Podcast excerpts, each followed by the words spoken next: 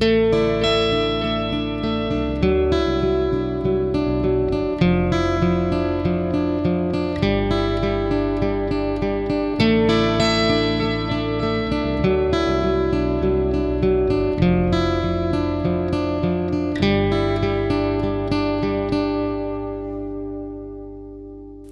vás u nejnovější epizody Půlhodinka zaklínače a dneska to bude zajímavý, protože nebudeme číst žádnou kapitolu, bude to splácenina více událostí, více povídek do jedné. A je to z toho důvodu, že by to bylo strašně moc dlouhý a nezáživný a takhle to bude rychlejší a dostaneme se přímo k té sáze, na kterou tak dlouho čekáme. V minulé epizodě jsme se potkali s královnou Kalanté a s princeznou Pavetou a Ješkem Dunim. A um, do dneška by mě zajímal výraz zaklínače, když zjistil, že jeho poslední přání už je v pavetině břiše. Asi celkem chlapec koukal a nebyl jediný. Z tohohle zvláštního svazku se nakonec narodí princezna, která se jmenuje Cyrila Fiona Ellen Rhiannon a já jsem googlila schválně eh, významy těch jmen a jsou zajímavý. Je to zajímavá kombinace. Jméno Cyrila pochází z řečtiny a může být přeloženo jako mistrovský nebo panovačný. Fiona je pak gaelského původu a znamená to víla nebo bílá. Ellen je zářící jasné světlo a Rhiannon je velká královna. A taky je to gaelština. Ještě mám takovou malinkou poznámku. Fiona Ellen byla její maminka Paveta a Fiona Rhiannon byla zase její babička. Takže všechny ty jména má podědění po babičce a po mamince a jediné originál je to Cyrila, která asi pravděpodobně vévodí všem těm ženám tady z tohohle rodu. O raném dětství princezny Cyrily toho moc nevíme. Jediné to, co můžeme vědět z knížek, je to, že její maminka velmi, velmi milovala a že jako malá jezdila často na Skellige, asi taky i proto, že babička Kalanté si vzala jednoho z ostrovanů a Cyrila tam trávila vždycky eh, kus léta, kus zimy. Když bylo malé Cyry pět let, tak uh, její maminka Paveta společně s tatínkem zahynou na cestě ze Skellige. Přesně místo je hlubina Sedny a je to prohlubeň na morském dně někde mezi ostrovem Skellige a ostrovem Pixie Demar. Tahle část moře byla mezi námořníkama celkem pověstná. Kdo mohl, ten si ji vyhnul, protože tam záhadně mizelo více lodí. Prý se údajně vždycky udělal vír a loď vtáhnul a nikdo nepřežil. Drbet mi to připomíná Bermudský trojúhelník, kde taky záhadně mizely lodě. On to zase tak dneska záhadný není. Um, vždycky jsou někde nevysvětlitelné přírodní jevy. A tady o tyhle jevy není vůbec nouze. Cyrila naštěstí není na palubě, ale usiří a převezme si ji do péče babička královna Kalanté a zůstává u ní i druid Myšilov, který byl celou dobu uh, s pavetou a měl kontrolovat její moc a pravděpodobně uh, má hlídat moc i princezny Cyrily a její průvodcem, mentorem a učitelem. Kalanté je naštvaná na Krachán Krajta, kterého viní z toho, že nechal princeznu Pavetu a Dunyho vyplout do bouře a že kvůli němu stroskotali. Proto po něm žádá, aby se zavázal přísahou ochrany pro princeznu Cyrilu. A tahle ochrana se bude v dalších eh, časech zdát jako velmi podstatná a důležitá. Kalante se samozřejmě na svoji vnučku upíná, protože je to jediný, co jí zbylo z její vlastní dcery a je jí opravdu podobná. Jsou si všechny tři vlastně podobný. A tím, že je na ní takhle vázaná, tak je pevně rozhodnutá svoji vnučku uh, zaklinačovi Geraltovi nevydat. A proto prosím Myšilova, aby Geralta zabil. Naštěstí k tomu nedojde. Ona si to totiž král na Kalanté několikrát rozmyslí a dělá dobře. Když je princezně Cyrila 6 let a slaví narozeniny na Beletin což je Beltane, což je v naší domácí kotlině uh, noc z 30. na 1. května. Je to noc pálení čarodějnic a jen tak mimochodem úplně ten samý den se narodila i Jennifer. Slaví společně narozeniny, což je asi jediná výhoda pro Geralta. Může si pamatovat. Je to pro něj snažší k zapamatování. Tak. Um, takže, když Ciri oslaví šesté narozeniny, tak se za ní uh, Geralt vydá. Vydá se do centry, nevědíc, že místo chlapce se narodila dívka a král na kalante to nastraží tak, že si Ciri v převleku za hocha hraje s ostatními hochy, hraje tam asi kuličky a Geralt prostě se sebere a odejde, nežádá nic, odchází. Avšak Myšilov na něj apeluje, že by uh, to přání, který měl, měl uh, po královně Kalanté chtít a že není dobrý si hrát s osudem, že to je celkem nebezpečný.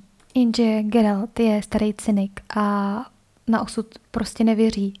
A ta povídková knížka je tím hrozně protknutá. Je tam několik situací, kdy dostává celkem jasně najevo, že uh, osud s ním má úplně jiný plány a že se tomu nevyhne, ať chce nebo ne. Dalšímu setkání se Geralt nevyhne ani o několik let později, kde princezna Ciri spolu s Michelovem a s družinou vyslána k Verdenskému dvoru, aby se ukázala svému nadcházejícímu choti. Což se teda princezně Cyrilé vůbec nelíbí a z pár stráží se domluví, že uteče. Příhodnou chvíli se pak od družiny utrhnou a odjíždějí pryč. Bohužel drobec bloudí, nakonec se stane to, že se přiblíží k lesu Brokilon – a o tom si taky něco povíme. Tak, Brokilon je prastarý les, který se nachází mezi centrou Broge, Sodenem a Verdenem a je to domov Driád. A Driády zde pomáhají alfům a trpaslíkům s léčbou, poskytují jim azyl a les je pro ně naprosto posvátný, nesmí se tam kácet, rozdělávat oheň nic. A Driády jsou mimo jiný skvělý lučišnice a taky jsou to samotný ženský. Mezi driádama nenajdete chlapa. A proto, aby nezanikl jejich druh, tak uh, lidi, kteří polapili, muže, nebo dobrovolní přispěvatele, řekněme, tak uh, nevím, jak to říct, aby to nevyznělo blbě. A prostě se po každý snaží postarat o to, aby nevyhynuli. Zvykem driát je, že jednou vystřelí mimo a po druhé trefí cíl.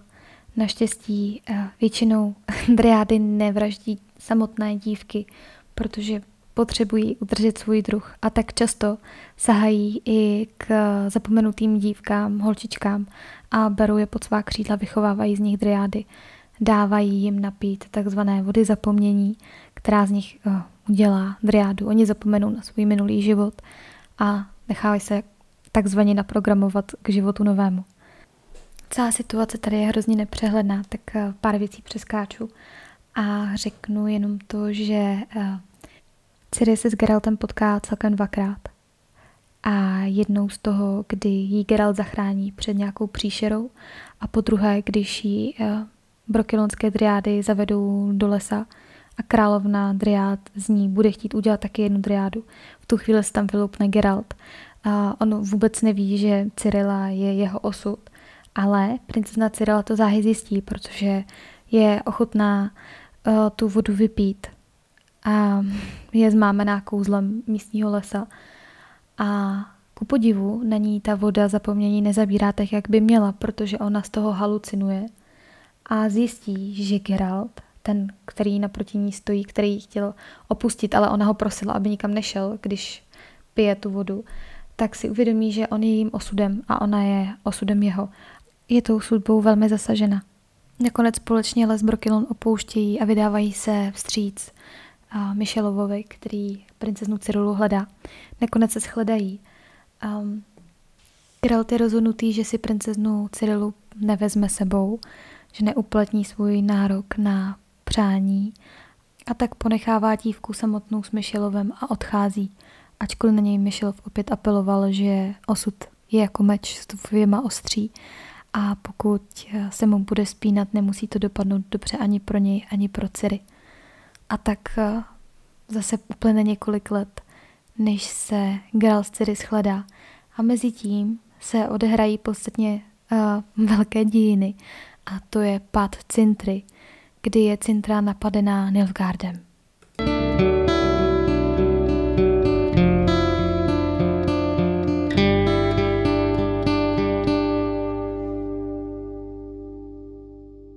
Nilfgaard je údajně nejmocnější říše v historii známého světa a nachází se na jihu a právě Cintra je pro Nilfgaard vstup do severní části království.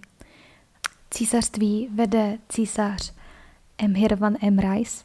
Je to velmi tvrdý panovník, má mm, velké politické ambice, má spoustu špehů, mm, používá velmi tvrdé tresty, ale zároveň se snaží s ostatními nějak domluvit, aby tvrdé tresty používat nemusel. Ale uchyluje se k ním velmi často. K Nilfgaardu jako takovému se vrátíme v epizodě o státních útvarech, které se nacházejí v tomhle světě a k politické situaci jako takové. Měla by to být snad možná příští epizoda, ale nechci nic slibovat, protože tohle téma je strašně obsáhlý a chvilku mi to zabere. Nicméně Nilfgaard napadne Cintru a Cintra bohužel padne. Věci se tam semelou strašně rychle.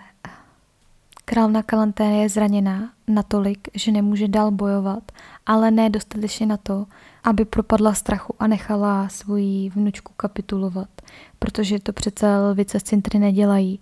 A tak poprosí uh, svého věrného vojáka, aby princeznu Cyrilu odvezl z trosek Cintry. Cintra je doslova hořící město, je to úplně jak z hororu. A já, princezna teda s pláčem, je to jedenáctiletá holčička, a odjíždí od své babičky. Babička pak teda končí tragicky, ta nechce padnout do rukou protivníka, tak asi pravděpodobně páchá sebevraždu a taky je tohle poslední moment, kdy se setkáváme s Myšilovem.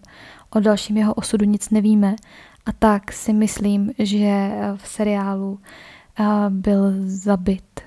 Pardon, jestli to někdo nevěděl, ale byl zabit, aby se ta děvá linie nějak ukončila. A protože CD Projekt pravděpodobně má Michelova rád, tak mu tam dali, pro ně prostě neumřel vlastně Michelov má otevřený, otevřený příběh, protože se vlastně o něm už nikde nepíše a tak vlastně nikdo neví, jak to dopadlo. Ale je asi pravděpodobný, že to nepřežil, protože určitě by potom s hledáním Ciri v následních dalších kapitolách pomáhal. Princeznu Cyrilu samozřejmě po hořícím městě nahání i nepřátelské eh, jednotky. Několikrát se jí dotkne eh, tetička smrt. Je to vošklivý, nepřehledný Fujky pro dítě naprosto traumatický. Naštěstí se z toho dostane, uteče úplně náhodou. Se stane to, že ji zajme nevgardský rytíř a ujíždí s ní pryč. Ona mu naštěstí pak v nějaký moment uteče a ocitne se u hodné paní, která si ji chce nechat, protože má doma několik synů, ale už je příliš stará na děti. A je ráda, že může mít takhle adoptovanou hezkou milou holčičku která je trobec ticho, tichomluvná, tichomluvná, hm, to je takový jako zvláštní slovo, dobře, není úplně výřečná a je tvárná a je vděčná za to, že je v teple a v klidu. Ty události války jsem celkem hodně přeskákala, ale chci se jim věnovat právě v té epizodě o těch uh, zemích, o těch útvarech státních. Takže prosím o prominutí, nechci to zbytečně komplikovat. Náš Geralt se v tento čas nachází někde na stezce, kde zachraňuje kupce, který se ocitá ve velkém nebezpečí, protože pod mostem se nachází nejspíš gulové. A Geralt mu nabídne pomoc, že ho zachrání. Když mu dá oč, Geralt požádá. A on, Geralt, zase ze sarkazmu uplatní zákon překvapení, jak jinak, že jo, a pokouší osud opět. A Kupce zachrání, bojuje, avšak je téměř smrtelně zraněn. Kupec ho tam nechce nechat, je mu vděčný a je to slušný člověk a tak Geralta naloží na vůz a cestuje s ním. Geralt je úplně odepsaný, vůbec nevnímá čas, nevnímá, kde je, spí. Naštěstí pro něj je kupec eh, na cestě domů a ví zhruba, kde by mohl vyhledat pomoc. A ta se mu dostane po cestě od jisté čarodějky, která Geralta léčí. Geralt už drobet vnímá a poznává tvář té ženy a není si úplně jistý a žena zná jeho jméno a celé to setkání je takové zvláštní a vyplývá z něj, že ho léčí jeho vlastní matka. Jeho vlastní matka se jmenuje Vysena, je to čarodějka a Geralta se musela asi pravděpodobně zříct. A, a Geralt eh, je z toho takový jako rozporuplný, jestli má radost, nemá radost, ví, že už se nikdy neuvidí, nějak to v sobě cítí a taky poděkuje za pomoc a rozloučí se. Geralt potom odpočívá ještě nějakou dobu, než se kupec dostane domů. A ve chvíli, kdy se tam dostane, tak se podivuje, protože u něj doma je přání, to ten zákon překvapení, který je vypodobněný do úplně, úplně jasných konkrétních tvarů. A je to Ciri. tenhle moment bych opět chtěla vědět Geraltův výraz, jak se asi tvářil, když mu v ústrety běžela holčička s popelavými vlasy, která ho předtím prosila, ti neopouští, že je jejím osudem a ona jeho. A musel se tvářit hrozně vtipně. A zároveň dojatě, protože v tenhle moment úplně akceptuje to, že si jsou teda souzení, že tohle už sakra nemůže být náhoda, když se potkávají po XT a za takovýhle podmínek. A ještě když si to znovu přál, tak mu ten osud opravdu nahrál smeč úplně největší, jakou mohl. Takže dcery je úplně osiřelá a Geralt opravdu potřebuje a tak ji Geralt akceptuje.